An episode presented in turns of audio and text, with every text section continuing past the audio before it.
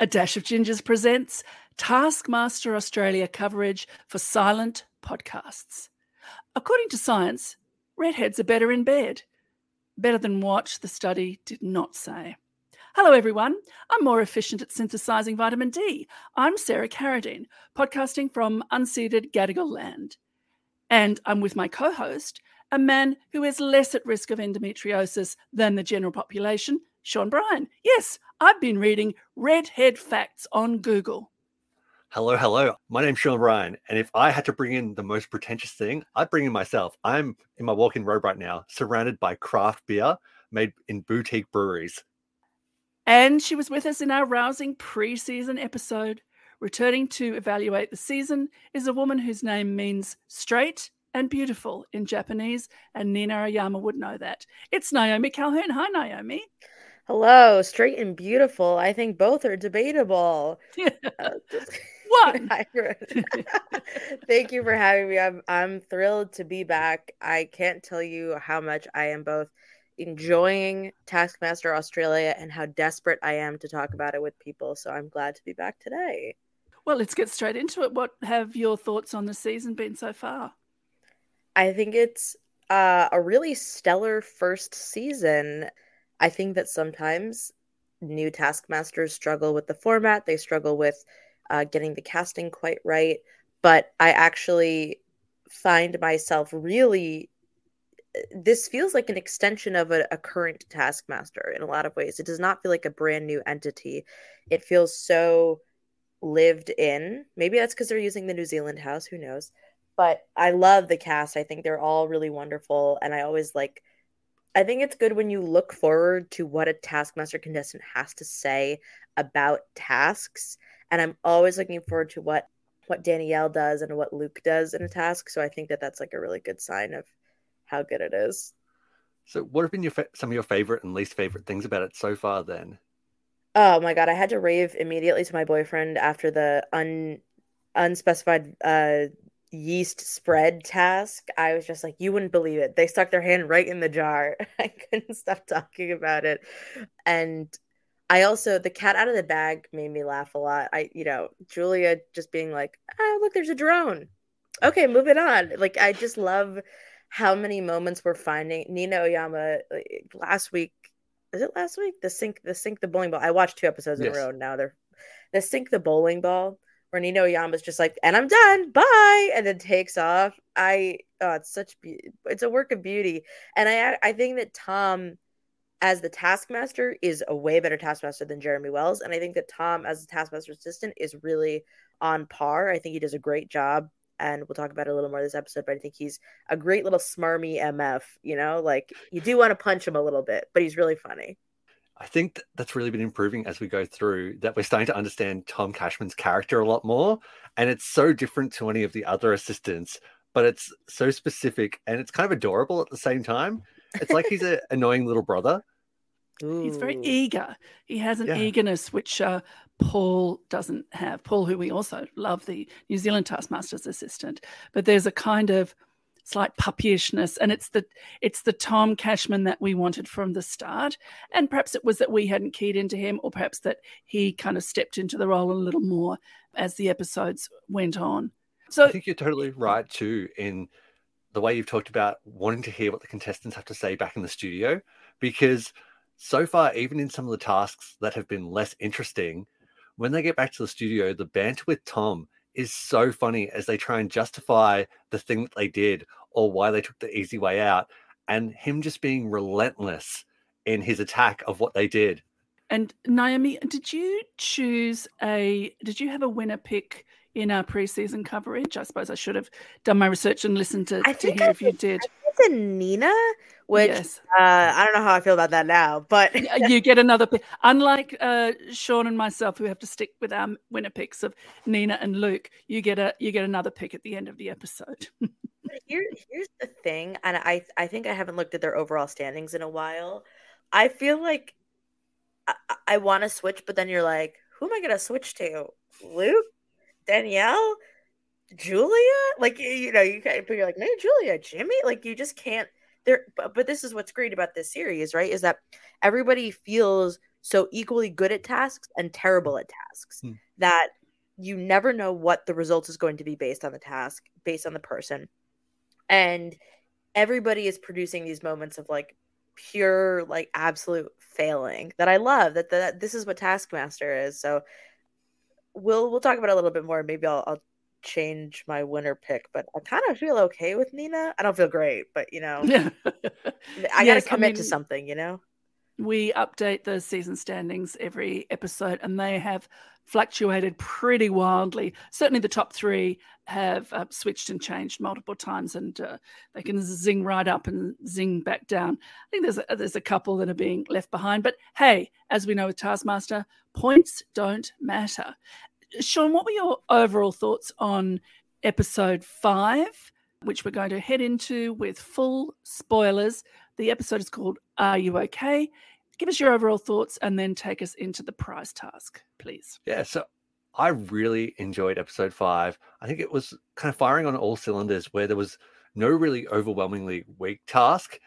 Everything kind of had something where some of the contestants were shining, and it led to one of the funniest tasks we've had in the show so far, where I don't even think the task itself was that creative, but the results of what the contestants brought in the password for the roses task was incredible and led to the funniest kind of outcomes that we've had so far. the roses and the popcorn. The popcorn to mm. me is like such a perfect task where not only do people do insane things where you're like who is that for who is gonna you know but people do insane mess ups but also people do choices that i would have never thought about and then i watch it and i go that's the most effed up Hmm. thing i can think of and it works perfectly like i cannot believe that this is you you always assume that you would be good at taskmaster but i i like we as we talked about in our preview pod i, I had done a taskmaster and one of the challenges was um peel this orange without using your hands. And so what did i do? I just grabbed two knives and then like stuck the knife in and peeled it with the other knife and then i got into like a very heated debate about whether or not i was using my hands. But like in my brain it never occurred to me that like holding a knife was using my hands. And this is all to say that I, I just love uh i always think you, you, you think maybe i'd be good at this? And then you see somebody do something like in that popcorn task and you're like i cannot believe that this is what people did. I am not worthy and it wasn't, and it was what two people did. two people oh my god Uh, yes, uh, for me, the the task quality in this episode was so was so high uh, overall, including the prize task, uh, which you know it had its faults, but the prize task and the final task, uh, you wanted chaos with those navy boiler Hmm. suits, Shaun, and I think you got it. Definitely. Uh, but yeah, take us to the take us to the prize task.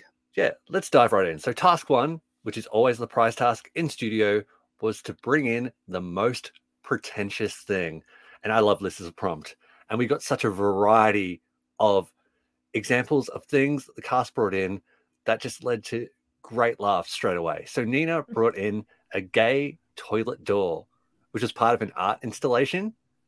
And the main thing here was Tom found that the explanation itself was so pretentious in how she spoke about this door and what it meant and where it came from. And so that was a really strong start. Luke spent $4,000 to get someone in England to build a replica proton pack from the first Ghostbusters movie. And Tom really correctly pointed out that being sensible with your finances is meat and two veg, not buying a proton pack for a TV show to then claim on tax later on. And Uh. even then, the spending of four thousand dollars, he didn't bring in the one that he had built. He brought in a cheaper alternative that he found. Julia brought in her HSC results, which was 198 out of 500. for our non-Australian viewers, that's high school certificate. And these marks, when you're at school, feel like they are going to set you on the path for the rest of your life. They're the most important thing in the world. Entire families go mad when one member of the family is doing their HSC. Certainly now the pressure's on. I mean, Shaun, you can give us a bit of insight into this. When Julia and I were doing our HSC, it it was important, but it was didn't have the import uh, that it certainly has now. Even now, the students obsess over it. Um, I know where I'm in Victoria, students are trying to get what they call an ATAR score, and the obsession to get above 90 is such a big deal. And students always ask you as a teacher, like, what did you get? What did you get? And honestly, it doesn't matter these days because there are so many pathways into any course that no matter what score you get, if you're willing to put in a little bit of extra time, you can get into the things that you want to do to be successful. But it is a big talking point for the what first. did you get, Shaun? Don't don't don't shy away. What yeah, did you get? don't beat I'm- around the bush. I'm in my mid 30s now. Like, I think it was somewhere in the 80s. Like, it did not really matter um, to the career that I ended up choosing, which is being a teacher. But um, because at the time when I studied teaching, I think you did like a 60 to be a teacher. right. What is the what is the math? Oh, you need to say what is the math here? Because she got a 198 out of 500. So That's it also the differs in each. Yeah, in it each differs in state. each state as well. Oh, so, So when This in is a very Victoria- poor. This is a very very out poor mark. What was the range? The So I is out of if hundred. Yeah, if it's something like Victoria, you study five subjects and get a score for each of those subjects, and they combine into being an overall score. They can get you into universities or into other educational institutions. Okay. And so in this case, the equivalent of that in Victoria would be about a 40, which is not very high at all. No, no. So she Yeah, was it- referred to as an inverted snob for bragging about her low score and the success that it then brought her.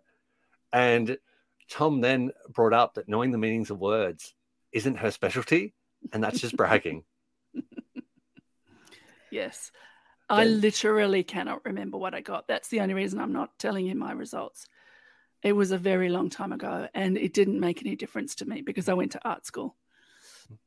I remember I got uni offers and I just chose the one that was easier to get to because I could go to Geelong, which had a nice beach, or I could go to Burwood, which was like two hours by public transport. And I was like, hmm, beach sounds great. I'm going to go to the uni with a beach. That's strange because redheads and beaches are not uh, often a good combination. Look, like you were mentioning earlier, that redheads may feel more pain. It's usually because we're sunburned. That's true. Um, I this reminds me of like an SAT equivalent in the US or maybe like an ACT, but also at the same time, like what year are you taking these in school?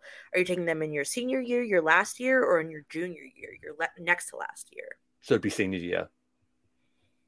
See, in in in American, and listen, uh, I didn't remember any of this because I also kind of went to like you know liberal arts school, so I was just like, I'm just gonna be myself on this test and see how well I do. I didn't really prefer.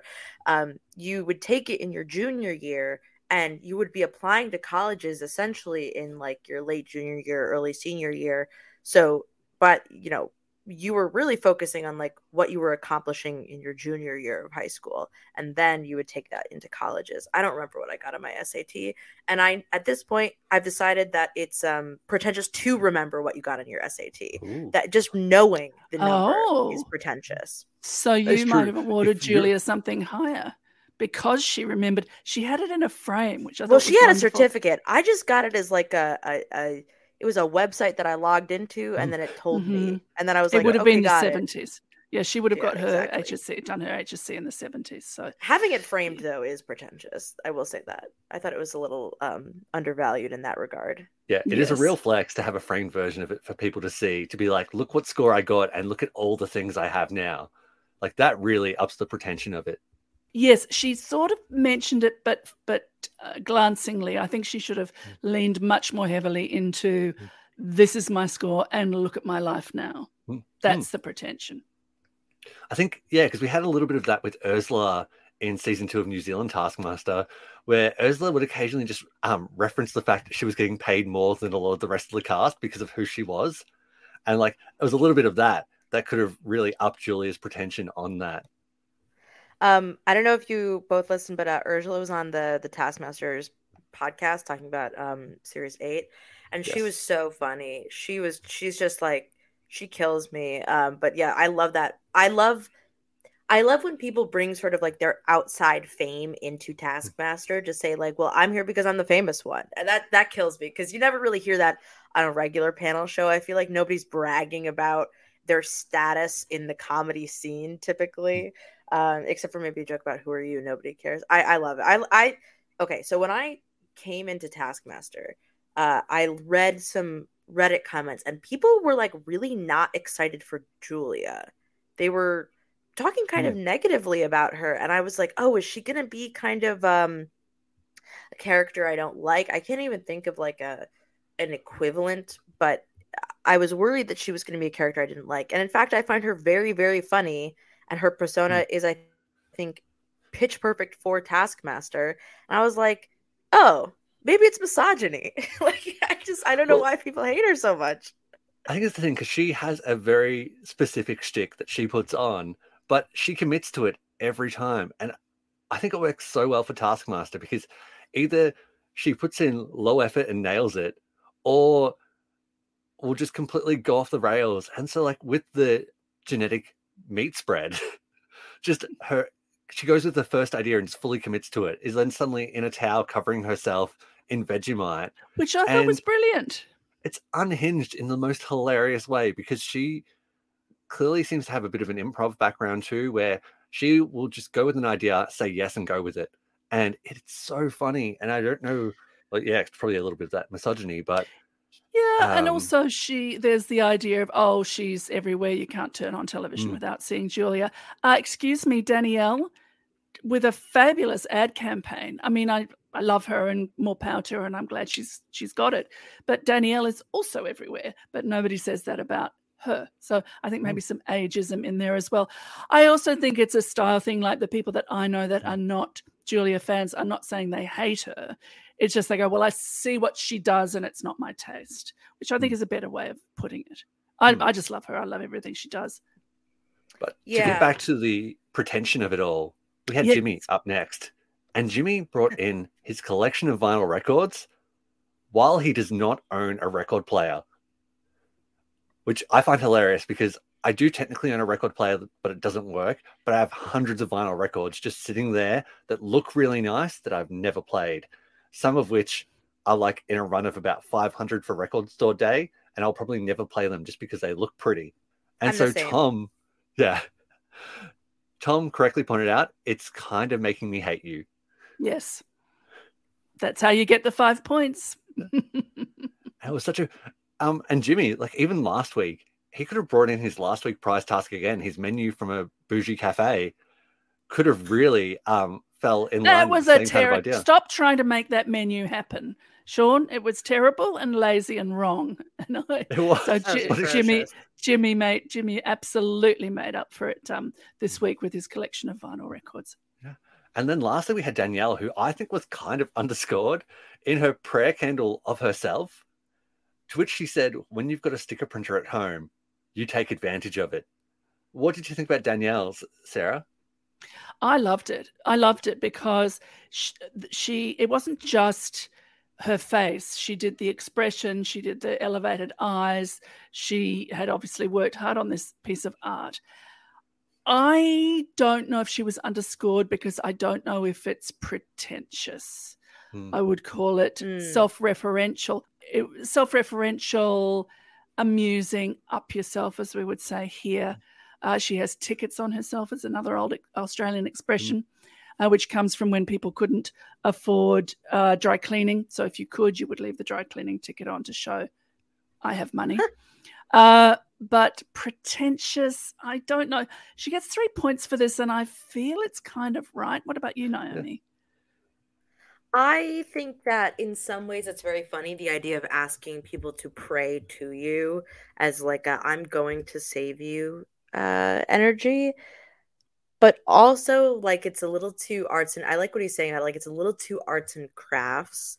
Um like to me mm. being pretentious is this idea that you might or you believe you know more about something than someone mm. or that you are more qualified experienced or or um, knowledgeable about a certain thing and you feel that you are uh, i don't want to say an expert but you know it's that that energy of like i'm better than you mm. i'm mm-hmm. more superior in this way uh, and i feel like a prayer candle was very funny but it also didn't convey to me that she thought she was superior. I almost wish she would have included like a prayer to say at the prayer candle, mm. or that, that she like... had the, um, them in a merch store. Because I I would certainly buy one. Like if she was selling them and you were supposed mm. to want one, that's pretentious. I mean, to mm. me, pretentious is like I'll do a blind taste test of bottled water and I'll tell you which is which. It's that kind of idea. I'm so refined. Um, I feel mean, I have sparkling my own water in general feels a little pretentious. Hey, I had a I had a kombucha this morning. Is that pretentious? Ooh.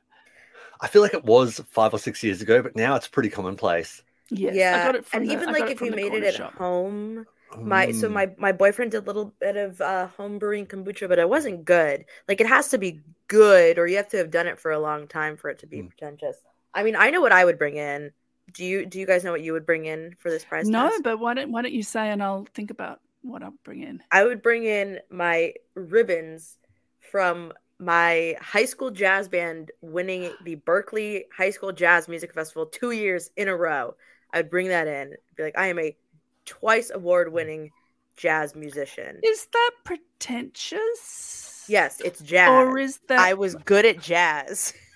I feel like that's pretentious. I would bring I- in I don't know. I would bring in this bomber jacket that I got from Channel 9 for being on Ninja Warrior. Which It only would be like pretentious of you to wear it. Yes. yeah, only a few people, only like a few hundred people have them. And it's so pretentious that it just hangs in my wardrobe because I feel like people will judge me for wearing it because it makes it seem like I think I'm better than them. Mm. Or I would bring in a cold drip coffee making apparatus, which is one of Yeah. those really big sciencey looking things where cold water slowly drops on the coffee beans because for it gives you twelve hours or something. yeah, you can't 12 even, hours can't even- single origin beans that have been imported Fair from trade. Brazil that That's are fair fair trade. trade and Mhm. sustainable. And after those 24 hours, you get the smallest amount of coffee that you can drink. What does it taste like? It's delicious. It's not bitter at all. Sometimes there are notes of fruit and chocolate in it, depending on the beans. Like, okay, you, you, so, delightful. yeah, you've sold us. You've sold us. Yeah, yeah, yeah. You've Five sold us. points, just in the Five bag. points. Notes of fruit and coffee. Um, I. Uh, what would I bring in? I have to say, I have um uh, t- uh, two cousins in the wine trade. One of them's a vintner, and one of them's a viticulturalist. And the vintner's told me that it wasn't pretentious to swirl your wine around and snip, smell it. That's probably the most pretentious thing that I do. I do it now because she said you there was a reason that you do it, and she told me why. And I must say, I do enjoy doing it, but I think it's a pretentious action. Another pretentious item that apparently I just have pretentious props in near range. You do. It's just like you're just This- reaching for them. This beer is a grisette. It's made by Sobremesa Fermentery and Blendery. It's a barrel fermented grisette. This is a tribute to our beautiful greyhound buddy and all rescue dogs who are still yet to find their perfect forever home. So it's a beer that has been fermented in wine barrels for a certain period of time, and it's an old French style of beer. Where do the dogs come in? Are they swimming around in the beer? Potentially, that's where they get the flavor. Mm, that's Yes. good. Yeah, they're they're taking a little bath. I think wearing your race medal the day after is pretentious. Yeah. Shaun, oh the my only God. place the only place I ever did it was in New York because they have Mm. Medal Monday and everybody's wearing their marathon medal. But other than that, even I wear it home on whatever transportation I take from the from the finish, and then you will never see that medal again. And can I tell you, I'm the person who's on that transportation with you, going like, "We get it. You ran out like God." because obviously, and you know, it's always that I'm such like a certified hater, so I feel like when I see that, I'm just like, "Oh God, get us out of here." But of course, I think it is a wonderful accomplishment. I'm just like, the day after that to me is Mm. like, yeah, the day after here. is pretentious, except in a city where it where everybody's doing it. But the thing about you know, you don't have to wonder if someone's a marathon runner because just wait and they'll tell you.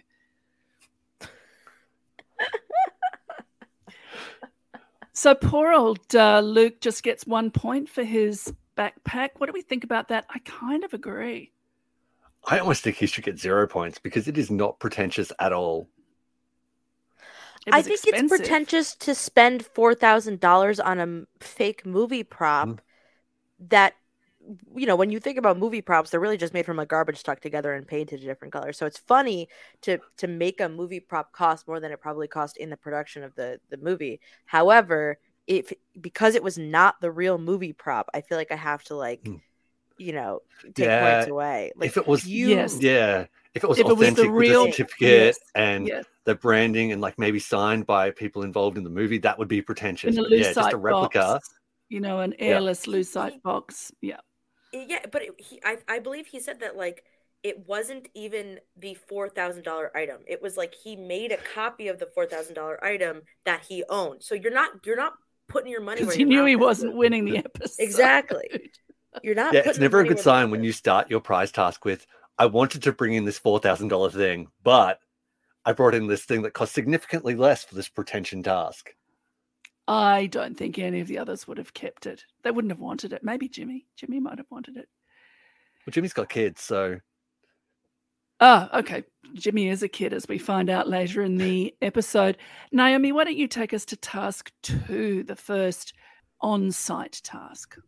So, task two protect the popcorn with an impenetrable fort. In 10 minutes, Tom will try to eat the popcorn. You may not move the popcorn. You may not personally attack Tom. The longest uneaten popcorn wins.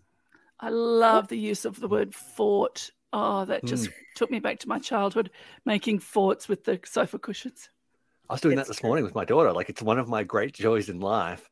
And to be able to create one to protect something and keep someone away from it just would be so much fun to do.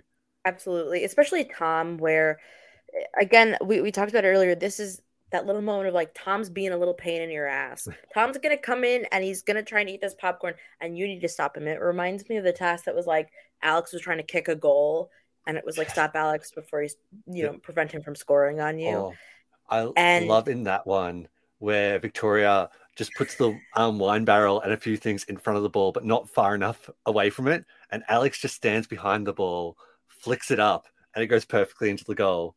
It's a it's a brilliant task it really is especially because i mean i love victoria um, and i think that she's so funny when you know sports are involved Hmm. right like she And- thinks oh i got yeah whatever who cares and then she gets scored on and she's immediately furious If you Ride a bike. She's Mhm. never more than a few seconds away from a flapjack.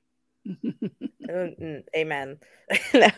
um i i have one oh i guess he says he does it with this but well, i have one gripe but we'll get into the way that people all do this and my one gripe Oh, about getting I reckon I've got the task. same gripe. we'll find Is it out. about touching the popcorn? exactly Yeah, well, let's get right into it. So Danielle says he can't eat it if it's in the toilet and then moves the popcorn because she was flustered, immediately realizes what she's done, and then tries to hold Tom away with a fishing net. Um, so that's two. so- She she disobeyed two things. You may not move the popcorn. She did that, and you may not personally attack Tom. did she attack Tom Lowe? Because as she Hmm. really aptly pointed out, Sh- she was relocating him for his own safety, For like own the wild animal that Tom mhm. Cashman is. I think she engaged with him physically, which could be at a stretch interpreted as attacking. really getting into Naomi's um, orange example of earlier of if you're hitting him with the net, are you really attacking him or is the net attacking him? You're holding the net. I mean, it said like physically attack, so then it then it also becomes like, you know, wh- It what says if you just stand in the personally attack. personally attack? Oh, so you can't Mhm. degrade him either. Can't say No, Tom oh, yes, that's true. Uh, but if, you know, if you stand in between, right? If you just like sort of use your body to like keep him, you know, if you play defense, right? Is that attacking him or are you playing Mm. defense? Because I think in some ways Daniela is like playing defense, but my big gripe is Mm. she, I don't think she touched the popcorn. She touched the popcorn bucket. Hmm. You know, like she moved it just a little bit and then she kept it there.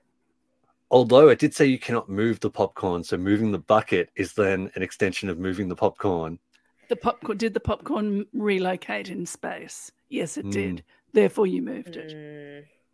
I, but then that becomes like um when it's like you may not touch the green and then people will like Mm. stand on things but they're still like on top of it you know like then it that like uh you, you know you may not touch the grass and so you stand on something i i find it in that way where like people get really loosey goosey with like touch but they get really like very like strict with like you cannot move this thing Hmm. i find that like touching the bucket might give it a you know i want i want a little wiggle room danielle totally just like screws it by putting a net over tom's head but she did have the right It was idea for a very funny. I loved that. Hmm. And so it took her two minutes and 38 seconds to get disqualified. Uh, but It was great. Well, two minutes, 38 seconds, and three months, presumably, because she doesn't get disqualified till Big Tom, main Tom, does it in the studio. I wonder if she Very thought true. she was going to get past. Then next up, we had Jimmy, who just stacks up heaps of shit from all around the room. He's pulling bookcases to either end of the table, getting everything that he can find. But I don't think Jimmy thought about what he had and the placement of those things before he just started doing stuff. And so then when Tom comes into the room, he just reaches into the fort, grabs a piece of popcorn, and eats it within 13 seconds. Hmm. So, Naomi, what did you think of Jimmy's effort? This is this is Taskmaster brain. You're so you're having so much fun because you're a little kid. You can just throw a big pile of shit on top of this popcorn. You can move the bookcases and it's somebody else's problem to pick it up. When he throws the crayons all over, I was laughing so hard. But you're so distracted with the beauty. It reminds me of when Bob Mortimer, the task was make a mess and then clean it up. And then he just loved making a mess so much that, like, Al- he'd, he'd be like, Alex, how long do I have left? And Alex would be like, 30 seconds. And he'd be like, oh no, I better throw another ounce of sugar cubes all over the place. Like, that's what it kind of felt like, is you're so distracted by the enjoyment of making a mess that you do not look to see the tiny little crevice hmm. through all of your Well, It was, a, chaos. it was a canyon, really. Do you Yeah. think so? Like how he was throwing the crayons over the ground and stuff like that. If you set traps for Tom, is that attacking him? Great question. Is that how you would have done it, Shaun? Made a trap? Well, I I agreed with Jimmy's thoughts in the studio that he should have just moved the bookcases to the doorway rather than the table. But once again, you didn't know what doorway Tom was going to come from. You may have been able to infer that based on where the sound was coming from, Mhm. but I honestly think I would have wanted to make traps, like Home Alone I, that room. I would have liked to uh, electrify something and put it over the top of the popcorn. Jesus just a small, just a small, just a small charge, like you know, a little battery charge of 13 volts or something. Like nothing, nothing major. Just that would make it extremely unpleasant. It's like a baking tray. Put pop that on top. Um, get your little bulldog clips. What about if Make you it set com- the popcorn Complete on the fire? circuit. Is that moving the popcorn? Well, you haven't moved the popcorn. The popcorn's moving itself once the fire is enacted. The, po- yeah, the popcorn is moving itself into a gaseous state. Setting on fire is not a bad. Also, because burnt popcorn tastes terrible, right? Like, But Tom could have just dug down to the unburnt bits. I don't know because it was a yeah, very think you low got to cover it. Here's what you, you got to start a, an oil fire, a Oh, grease fire. You got to cover could- it with oil and light it up. You know what? There's got to be a fire extinguisher on site. You could cover it in the foam of a fire extinguisher, and then like you couldn't eat it because it'd be poisonous. Well, which is essentially what Luke and Julia Mm. did. Nina, I just love Nina. She got so into how exciting it would be to hide the popcorn. So she hides the popcorn, like quite apart from the fact of one kernel remaining on the table that's been on the floor, which Tom eats within 14 seconds. She is disqualified, main Tom saying, What the fuck am I going to do with you, Nina?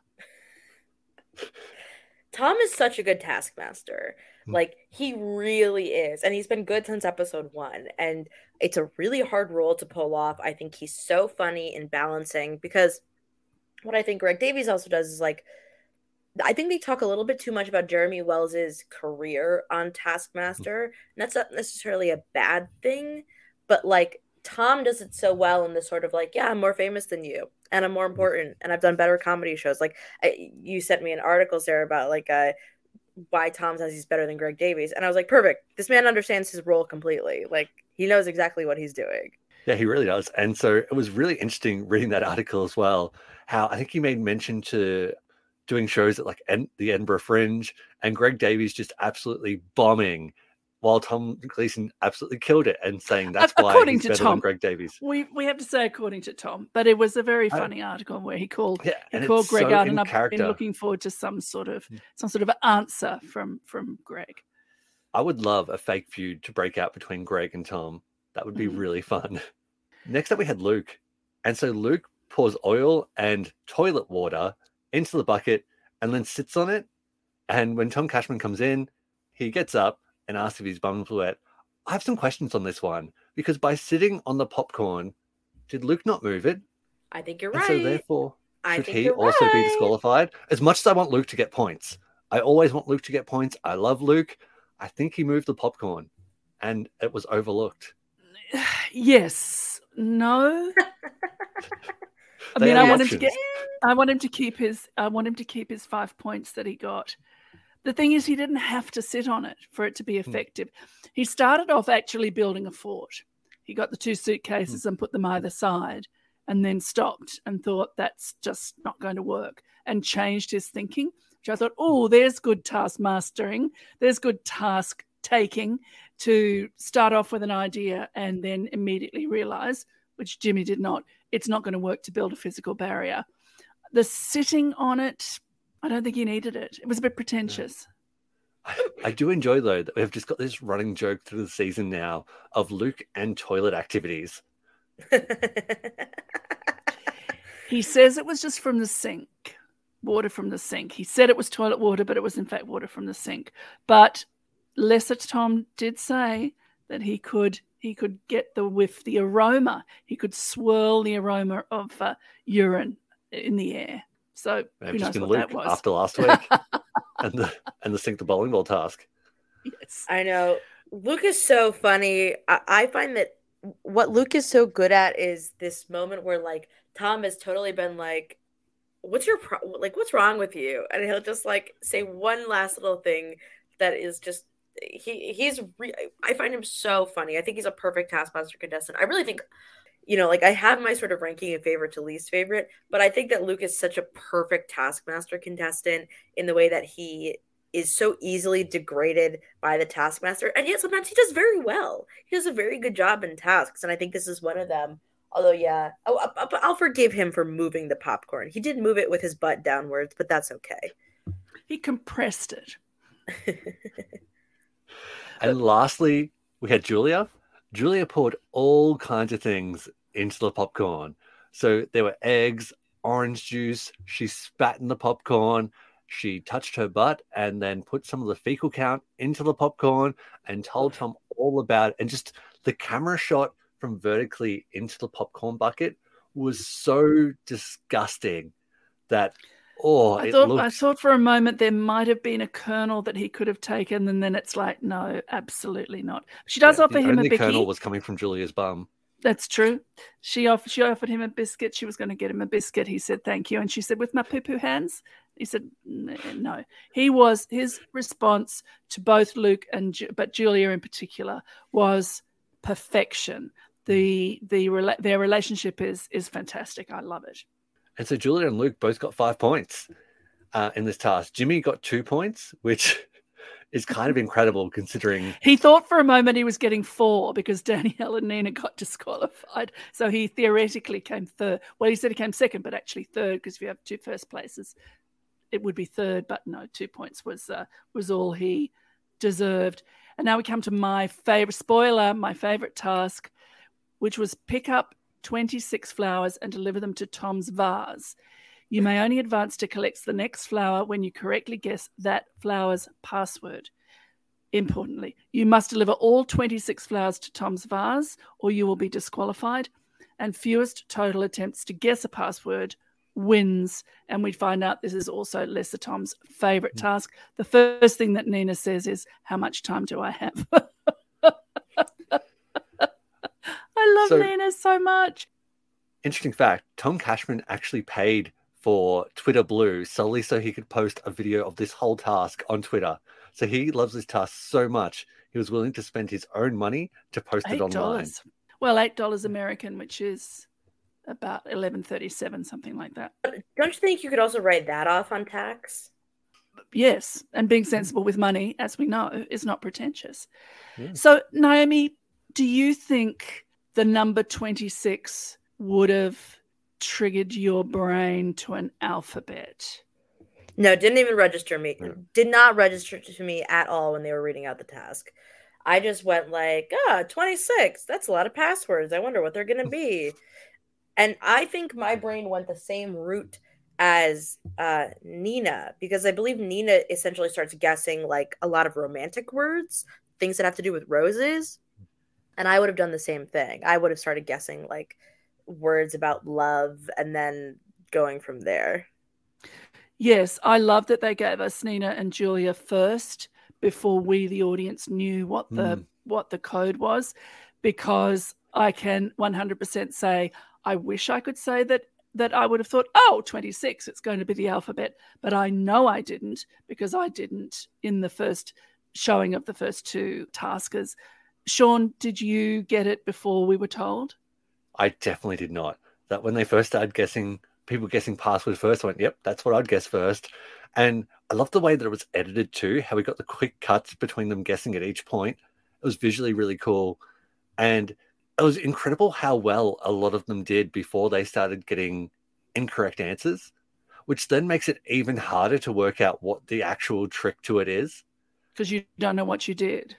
No, because you would not be thinking about your previous guesses by the time you start getting it wrong. They were just lucky and they were guessing words that started with different letters. And then yes. to go back and work out what letters you hadn't used is a tricky task. Yep. So so Danielle feels that she is on to something with live creatures. And even when Tom Cashman reads her all her correct guesses and he does it in alphabetical order, she was only missing three letters at that time. She still said, But I've said other things that were alive as well. She said that was the worst thing that ever happened to me in my whole life. Danielle, despite giving 503 guesses, was the most value in this task and and it wasn't even close and tom added so much in it too that i loved the way he was saying there are two of 26 remaining over and over again and each time he sounded a little bit more pained in the way that he was saying it. And even by the end you could see the sun was starting to come down a little bit because you had that nice evening glow. Oh just and it danielle just very late. she just remains so positive even in that frustrating experience and to have yes. her crying in studio reacting to it oh, we're crying crying laughing? I, I hmm. love uh, julia just was wildly throwing out words including according to tom cashman back in the studio guessing the c word four different times. Relatable. I i love um i love julia because uh, I like her attitude of like, I just want to get out of here, you know, like hmm. I want to get this done, bish bash bosh, I'm out, which I think is so funny. But it also leads to these moments where like Julia truly does not give an absolute F and makes like such chaotic guesses. Doesn't even think about it. No, no, like no thoughts going on upstairs, you know, just just straight to the the finish line until she finally figures it out even when she said Jesus, Tom Cashman said, I will accept that password. She says, Oh, you've accepted Jesus, have you, Tom? I mean, it's just charming and funny, fast and witty, uh, effortless, it seems, for her. Yes. Uh, Jimmy it's had a lot bizarre. of trouble, Shaun. Is that would that yeah. have been you rolling around on the ground kicking your feet? Hopefully not in this case. I'd probably just get really frustrated and start shouting words louder and louder. But Jimmy really oh, so, so volume would have been your your reason. Yeah, just maybe he just needs the password to be louder. Maybe if I yell at him more and more. But yeah, Jimmy just kind of just grinded through it until he got to the end when he finally worked it out. Like it was probably the least interesting of the five yes. iterations that we got, um, because I personally loved how much we got to know Luke in his guesses. Like Luke's guesses seemed to be so authentically his personality, and then even the way he tried to break the task later on by asking Tom to think of a word that would be an acceptable password and then asking, is that the word? And Tom said yes, because it is technically one of the correct passwords. And then him saying, um, did my mum set the password? That sounds like something she would do. You have to tell me something along those lines was I love Luke so much. Yes. Like, he should have got in fact he should have got uh, the four points he mm. he guessed the second fewest number but in his gesturing as he tried to as he tried to conjure passwords, he sadly dropped two of the roses and only put 24 into Tom's vase. Disqualification. That tragic. tragic. I thought it was going to happen like to Danielle. I thought it was going to be even worse. It, like it was tragic for Luke, but Luke didn't have a mental breakdown for an hour and a half about this task. You know, I was really scared for them. Well, I also man, Tom did say that she dropped a rose and she nearly, I mean, she nearly lost it. And he waited just a bit too yeah. long before he told her he was joking. I mean, it was fantastic. I I really found that like the moments I think are so great is when you can like it's almost like watching somebody on Survivor almost find a hidden immunity idol. When Julia says like, "Oh, it'll be boring if I go through the whole alphabet," and then Tom reveals later that she went she guessed like 183 more guesses before she came back to the alphabet. So if she had just done it, she would have done it faster. I love moments like that. The Taskmaster breaks your brain. I cannot emphasize enough how like I, I thought here's my first thought when they when they read the task. I was like, I bet you that the password will be written on every one of those cards. That was what I was thinking. That you'd have to look under the little number, or that they would be written around. You should find them. Like mm. in hmm. my head, it was a treasure hunt for the passwords. Mm. It was not. It had nothing to do with the. well, the the brilliance of this task is that the very first thing you guess will be correct. Unearned confidence. Yes and and for for all of them it seemed like quite a quite a large number of the first things that they they guessed were correct but that that, that first one working would break your brain how did i out of all the words i ever could have said how did and i get it, creates it first blind confidence because just saying like between what seemed to be five and upwards of close to 20 correct guesses in a row it just creates that blind confidence and sweet i'm nailing this i don't know how i'm nailing it but clearly i'm doing well And you I just have to say some, anything with confidence. Yeah. Yeah. I would start think I would start counting the letters of the words. I would I would Whoa. yes. Yeah. I. I wish I could say that 26 would have keyed me into the task, but it would not have. And anyway, how boring would it have been if you've mm. got someone there going alpha, beta, Charlie, delta, epsilon. Uh, take us to the team task there, Shaun. The giraffe. Get the giraffe in the bath. Yeah, so uh, for anyone with kids, this is clearly a reference to a kid's book called The Giraffe in the Bath. But get the giraffe in the bath. If you touch grass, or the giraffe touches grass, or you touch the giraffe, you must start again. Fastest wins. So we had our teams broken down into our team of Julia and Danielle, and what we are referring to as the bad improv group, which are living up to the name once again. Uh, so with Julia and Danielle, they went first. And Danielle was so busy trying to get the task right, according to Tom, that you forget to be entertaining. And Julia is so focused on being entertaining that she often forgets to do the, do the task, which makes Perfect them a team. great pairing together. Perfect even team. then, they did this so quickly and so effectively that it made you wonder how anyone else could do this task any other way. Because it seemed like such the clear, obvious way to do it. Eight minutes, one second. Had... Bosh! Naomi. bash, bosh. bosh. And then they did bosh. the dance, which we'd love to see, which once again scores them no points. I just want to ask like a, a U.S. versus Australia question, and this is exclusively based on notes. Do you in Australia write all times with the uh, with the apostrophe and then the the double apostrophe versus the the like colon?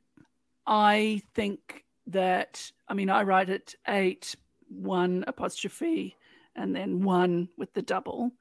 I think that's very old fashioned. There are there are I am a modern woman. I'm a woman of the world. I move with the times. I'm up with uh-huh. the kids. I'm down with the slang. But there are a couple of old fashioned things I do, and I think that's one of them. Shaun, do you recognize that way of writing times? I do recognize it. I would often say like 8M1S as a short form way of doing oh, it. Okay. Um, yeah. Or the colon. And, and Naomi, you would do eight colon one. Yeah, I mean, I also work in an industry where like time code is super important, so I think that I would just never go outside of time code. But I think that's mm-hmm. really funny because to me, that that's like height. That's how you depict feet. Oh, eight feet one inch. Yeah. Yes, yes. They, yeah, but also I'm not good at that. Yeah, I'm also not good at that part of like remembering how to use right. that. I have to think about it a lot, but that's that's T- it time caught me. yeah, I, I do uh, with time codes when I'm when I'm editing, and I write them as the time codes, as yes. you would, exactly the same way. I think um, that's very funny. Yeah, I just love small details like that. You know. Yes, yes. Uh, I like also that the bad improv group, which is what uh, Main Tom has decided to call them. He also, in this case, called them three friends with an unbreakable bond It was fascinating to watch how badly they performed in such a simple idea that they kept just making silly little mistakes like stepping out of their robe onto the grass or just having the giraffe slightly touch the grass. How did they take nearly 23 minutes? How? I think some things just take them longer because they're not very good at working together. Yes. Well, they left Nina standing twice. That was really funny. Yeah. And she said, Yes, I shall wait and and uh, welcome my boys home from the giraffe wars. She's very funny. And I think Jimmy was right that they would have got it done a lot quicker if he had just done it himself. just Them working done it, yes. together actually is making them perform worse. Yeah, liked that's that. like this. This reminds me a lot of. I think two of the most chaotic Taskmaster teams are um, Noel, Joe Lycett, and Lolly, and and Iain, Lou, and Paul. And I think that this team reminds me of that. They have an unbreakable bond because they've never had a funny improv show and they just die on stage every week. That's my theory about why their bond is so unbreakable. Um, but yeah, I, I think that they're so funny, but they all want to help and they all want to participate. And so, because there's no lazy factor in it, you know, there's no like Jo Brand just wandering around being like, I'll get to it when I get to it. It everybody is way too involved, which makes them so funny. Like, especially because Nina, yeah, everybody wants to help, and then Nina will step on the grass accidentally. Like, it's such Mhm. perfect, you know, like self sabotage. And they don't know each other well enough to be rude to each other as well. I think the polite overlay, the eager polite overlay is also not helping them because no one's saying that's a really stupid idea. Stop doing that. We, I did slide over the fact that Danielle did say in studio that she sometimes with the team tasks wondered if Julia was deliberately trying to sabotage. I loved as well that Julia said that Danielle just seemed to have her stuff together, and so therefore she would just listen to her. And Danielle pointing out clearly she hadn't seen any of the other tasks yet. the fact that Danielle is the one in charge of all this is hilarious, considering mm-hmm. Danielle is a it like a, a an avalanche of emotion throughout the rest of the show. Yes, yes, and thirty years younger, but and also her respect for Julia is so high. But I think I think she when she gets in these tasks with Julia, I think too she's just like laser focused on uh, on trying to perform the task. So let's go to our in studio Naomi. Also a team task. We thought last week when we were trying to glean what might happen. Shaun and I were very excited to see the navy blue boiler suits um, because boiler suits usually equal chaos. And uh, while it wasn't exactly the chaos that I thought it might have been, it was indeed chaos. Take us through the team task. So, a live task, we're up on stage. As a team, use your shadows to spell Taskmaster. You must spell one letter at a time. A letter will be captured every 10 seconds. Every team member must contribute to every letter. The best team Taskmaster wins. The picture of your first letter will be taken exactly 10 seconds after Tom blows his whistle. Uh, I think the biggest hangup Yeah. for me on this would be spelling. I feel like I, you kept hearing Danielle say like S, S, S, like she was sort of keeping track. I would be like, where are we at? I forget. Like, you know, you'd forget halfway through, and then I'd I put a, a D in the middle of it. I, I think too that you're in all the other tasks you can read the task. Here, Nina reads the task out to them, so you have to take in quite a lot of information just hearing it once. Do they stop down, Shaun? Do you know if they stop down to make sure that people understand the ta- these tasks when they're read out like this? Naomi, you're nodding. Yeah, I'm not sure to be honest. So Naomi, do you have any more gossip there? Yeah, I, I think Ed Gamble's talked about it a couple times on the on the podcast. Is uh he they do like review it. You know, I, and I'm so used to this because of when we do fake survivors. You, you think that when Jeff Probst goes, "All right, everybody ready," and then it just swirls to the challenge. But in reality, everybody has about a million really stupid, annoying questions that you have to answer. Mhm. and I, I wouldn't. I there's no difference here on Taskmaster. They probably yes, I knew they did it in Survivor, but I think that even though it's quite straightforward, hearing all that information, I would have to review it. Yes, so according to Tom, they're both terrible. Did you agree with that, Shaun? I thought considering the time they had and the groupings that they're in, because it would have been really hard to see what their shapes were like because they didn't really, they couldn't really see the angle they were being shot at to know perfectly how they needed to be. And to make a perfect decision in 10 seconds is so impossible. when there's three or two personalities to deal with. Well, again, you could Um, probably more easily do it on your own because Hmm. you're doing it when you're directing other people. And I think they could glance towards the screen and see the reverse of what they were doing. Hmm. Jimmy had a lot of trouble, as I believe I would, with which way does the S go? Mm. Oh yeah. I did enjoy how many of them looked oddly inappropriate, which is great in the 7:30 time slot. Seven thirty. This Yeah. comes out at seven thirty. Oh boy, that is. I, especially get. Do they do they cur- do they beep out swear words? Yeah, they beeped out Tom's F, yes. Yeah, they, And they- will and beep they Fs, but not. We Well, didn't even are- have Julia C's beeped. There was just a, re- a reference to them. Well, yeah, we didn't. I yeah, I noticed that. Uh, well, so here's Mm. here's another another fun like uh bridging the gap between Australia and the United States. So Britain has all these like weird sort of like I don't want to say weird television rules, but they're much freer, I would say, with like cursing and nudity. Is that also the case in Australia, or is it much more like buttoned up like the US is? So, for example, I like think- on you would never hear someone say shit, I feel like after like 10 p.m. Even on CBS, you never hear a curse word. Any of the major networks. So our limit's usually about 8:30 p.m. before swearing gets a little bit more freely allowed in like an MA or R-rated um, program. But I think after 7:30, they're allowed a certain amount of swearing. There's like a threshold they can do, and the context that it's used in, it's bizarre. But they can get away with a certain amount where it's deemed okay. Yes, but Because I Australia think has a lot of casual swearing, Hmm. which is Oh, I was a I was waiting to hear what Sarah had to say. Yeah.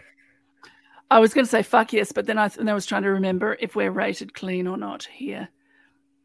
Oh, I just mark it as explicit every time when I upload it. But I can mark it clean if you'd like.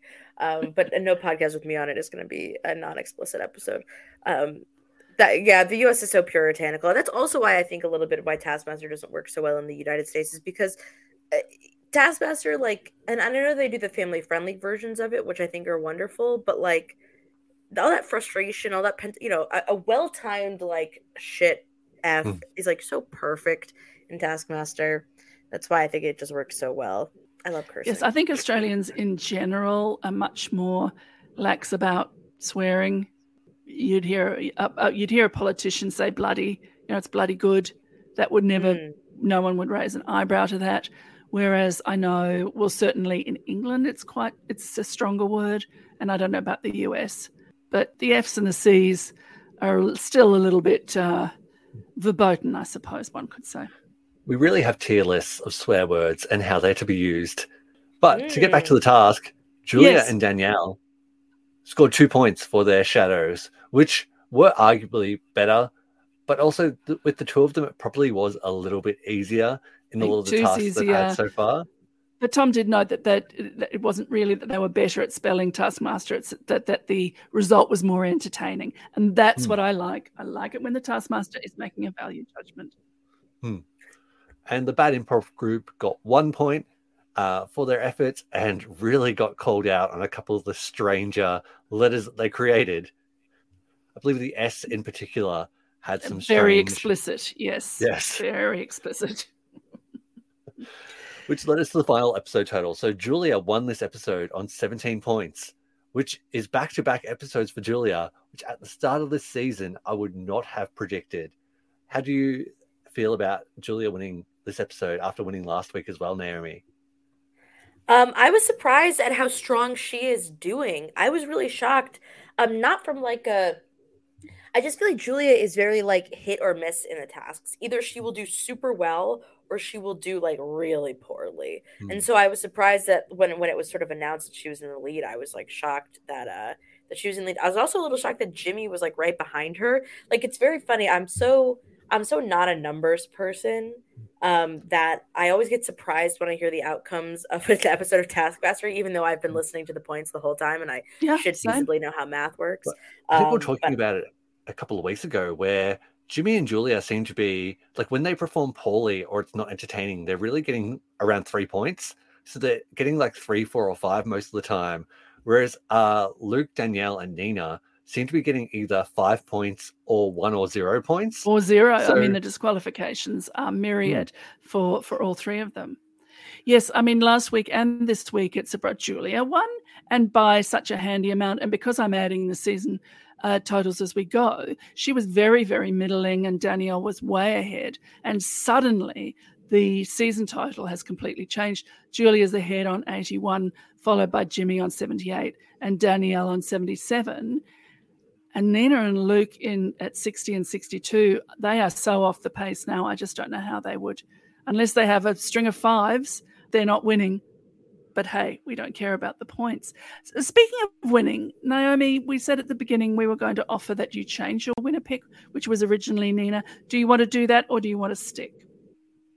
I will commit. You know, I so when I do like any draft or pick or whatever, I stand by the team I pick. They never actually really do well, but I actually so I just did um funny enough, I did a draft for a different show and I traded my first round draft pick. We did like a midway through redo draft, and I traded my first round draft pick for somebody else who got sent home. So I'm sticking with what I got. Is it gonna maybe get me the win that I want? No, but I support Nina. yes, I, am a great believer in sticking by your winner pick, win or lose. And I think for all three of us, it's going to be lose. Look, only one person can win. So, who was your most valuable player for the episode, Naomi? I think it was Danielle uh, to show up on the show after having such an emotional breakdown. Good for her, because I, there's other people I feel like who'd have had that emotional breakdown and been like, "I'm not coming on this show anymore. Goodbye." Shaun, what about you? Yeah, I 100% agree. The entertainment that Danielle brought this episode through that password task was incredible. And even just other little things like with the net and saying that she was just relocating Tom for his own oh, safety. Her yes. way of rephrasing things to create the story is brilliant. How about you? Who was your MVP for the episode, Sarah? Well, speaking of sticking to your original uh, choice, I'm going to agree with you and say Danielle. Let's go to best task. Shaun, what was your best task? Flower password for sure. Like there is no Flower question for me as well. Yeah, it's far and away one of the best tasks I've ever seen. Plus, it produced Danielle's spectacular meltdown and and then in studio reaction. Uh, I thought it was fantastic. Naomi, what was your best task? Okay, so I I mean, I have to agree in a lot of ways about the password task, but I, I will say the the the disgusting nature of the popcorn task is that pure feral taskmaster that I love of like, what if I poisoned Tom? What if I made sure that if he ate this, he would die? Like, like, uh, you know, when they made the cocktails in season one of New mm. Zealand, that kind of vibe. Like, I want yes. to kill the taskmaster's assistant. I love that. But yeah, yes. the, the 26 flower password is, is iconic it was i mean it was such a strong um, episode because that popcorn task was you know as good as the flower password is just the resultant hysteria for the flower password just puts it over and your worst task naomi what would you pick oh Actually, you don't have to pick. I, no, I I'll say this. I thought the prize task was was just okay. I thought they've actually had very strong prize tasks for the first couple ones, and I felt like this one was just a little hit or miss. Uh, but you know, it, that's the way the prize task goes, right? It is. I mean, often it's the prize task or the in studio live tasks that are the worst. I think the live tasks of the last three episodes, the in studio live tasks, have been absolutely fantastic. Like, what an elevation from other iterations and indeed from the um, first half of the season. So I'm going to say the prize task too. For me, it, it just didn't. I mean, we had some good stuff come out of it, but it just really. I was waiting for it to finish so I so we could get on with the rest of the show. What about you, little Alex Shaun? What was your so worst I, task? I thought the giraffe in the bath was potentially the worst task because oh. I really liked the idea of it but it was too easy to get right. Even though we did have the team mess up repeatedly, it was more on their own incompetence at times rather than the task itself being complicated or difficult. And so I think a few extra elements in that task could have really elevated it that would have been chaotic for both teams. Um, because as we saw, yeah. Danielle and Julia really just cruised through it with the obvious answer. And it led it to be a little bit flat for me. I, I yep. think if there wasn't such a disparity in the times, eight minutes for one team and nearly 23 for the other team, this might have been a task that they filmed and didn't show, as we know there are tasks that that happens with. It, yeah, it was a little simplistic. I just enjoyed the the the bad improv group. They they make me laugh, and the misogyny of leaving Nina stranded on an island and and her turning that into comedy just just elevated it for me above the uh, prize task. My quote of the week comes from Tom Gleeson, saying that something shouldn't be tricky for this highbrow group of coastal elites. I know that's a phrase that people use, but it just, I don't know, it just really tickled me, and particularly referring to these uh, five people. Uh, Shaun, did you have a quote of the week? Yeah, I really just love Julia saying, Nothing is beneath me, Tom, uh, because it's just so on point with her style and everything she does on the show that she's willing to do anything to get the laugh for me, it's uh, I you know Jesus. I will accept that password. Oh, have you accepted Jesus? the That's timing like, of that, like a perfect the timing. Of, Their uh, relationship uh, is. Uh, Julia and Lesa Tom are just they I just love it anytime they're on, on my screen together. Yeah, they were super funny in the in the Vegemite task in the in the last episode. They they were just mm-hmm. so like she was bouncing off him. And that that's also what I think about okay, not to at the end of this episode shit on Paul Williams a little bit, but I think that Paul Williams's personality, because he's such a dour character because he's so sad um oftentimes it kind of like shuts down the ability for banter between the two of them where alex horne's always a little bit snappy and he's always sort of like trying to jab at you very secretly. And i think that tom has that quality where he's he is trying to jab at you a little bit and or like you know he'll be like oh okay i'll do this dumb idea you want to do. And i i really appreciate that about his character. And i thought that it came out so perfectly in the 26 roses task Yes, the uh, genetic meat spread uh, task. There was a moment where Julia, she's gone, taken her clothes off, she's wrapped a towel around herself. And there's a moment where the towel slips slightly and she quickly grabs it and then she looks at Tom. She has an expression on her face of like, whoop. And he looks back at her with a whoop. And that nothing is said. And it was just like perfect. I thought, oh, I love these two and their uh, and their relationship. Look, as has has been happening with the next time ons, Shaun, we don't get a lot of information. It looks like Nina did a good job. She seems real chuffed about it too, which is going to be heartwarming. Bits, yes. And been a long time coming. Apparently, so we hear Luke threatened to bash Tom Cashman, which seems very, very out of character. So I want to see how this uh, how this arises. Yeah, I definitely can't wait to see what leads Luke to threaten to bash Tom Cashman because it must be something has either gone wrong or something's gone really right. Really right. Or Luke has lost his mind, which I just can't wait to see. That will be in episode six, where we'll be so pleased to welcome someone who is their own password, Brooklyn Z. Hell yeah. Naomi, what do you have going on and where can the people find you? I mean, I have a lot going on, uh, which is great. I like have a lot of things to do and a lot of friends who ask me to go hang out places. So uh, don't fact check that. Um, no, so I just did a wonder uh, wonderful episode of The High Ground with Katie and Isaiah talking about the Mandalorian season three premiere that came out uh, just a couple days ago. But we love talking about the Mandalorian and about Star Wars. I cannot recommend enough our discussions on Andor, and I cannot recommend enough the show Andor.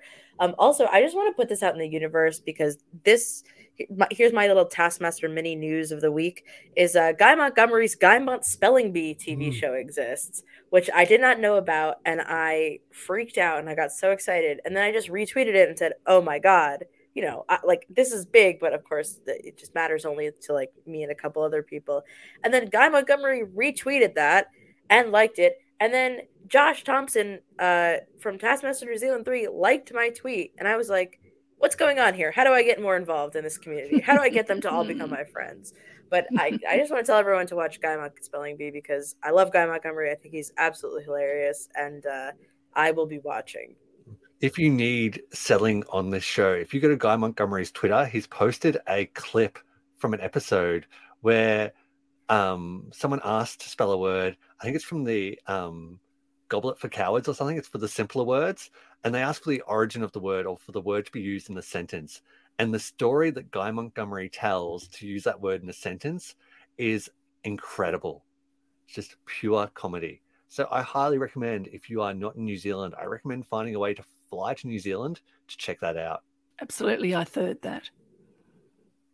Um, so, Shaun, what about you? What have you got going on, and where can the people find you? So, other than doing this podcast every week with you lovely people, you can follow us at a dash of gingers on Twitter to keep up with our Taskmaster AU coverage. And you can follow me at Sheeno Bree on Twitter, where I've just been posting a whole lot of dumb jokes about Australian Survivor and now Survivor 44, now that it's back.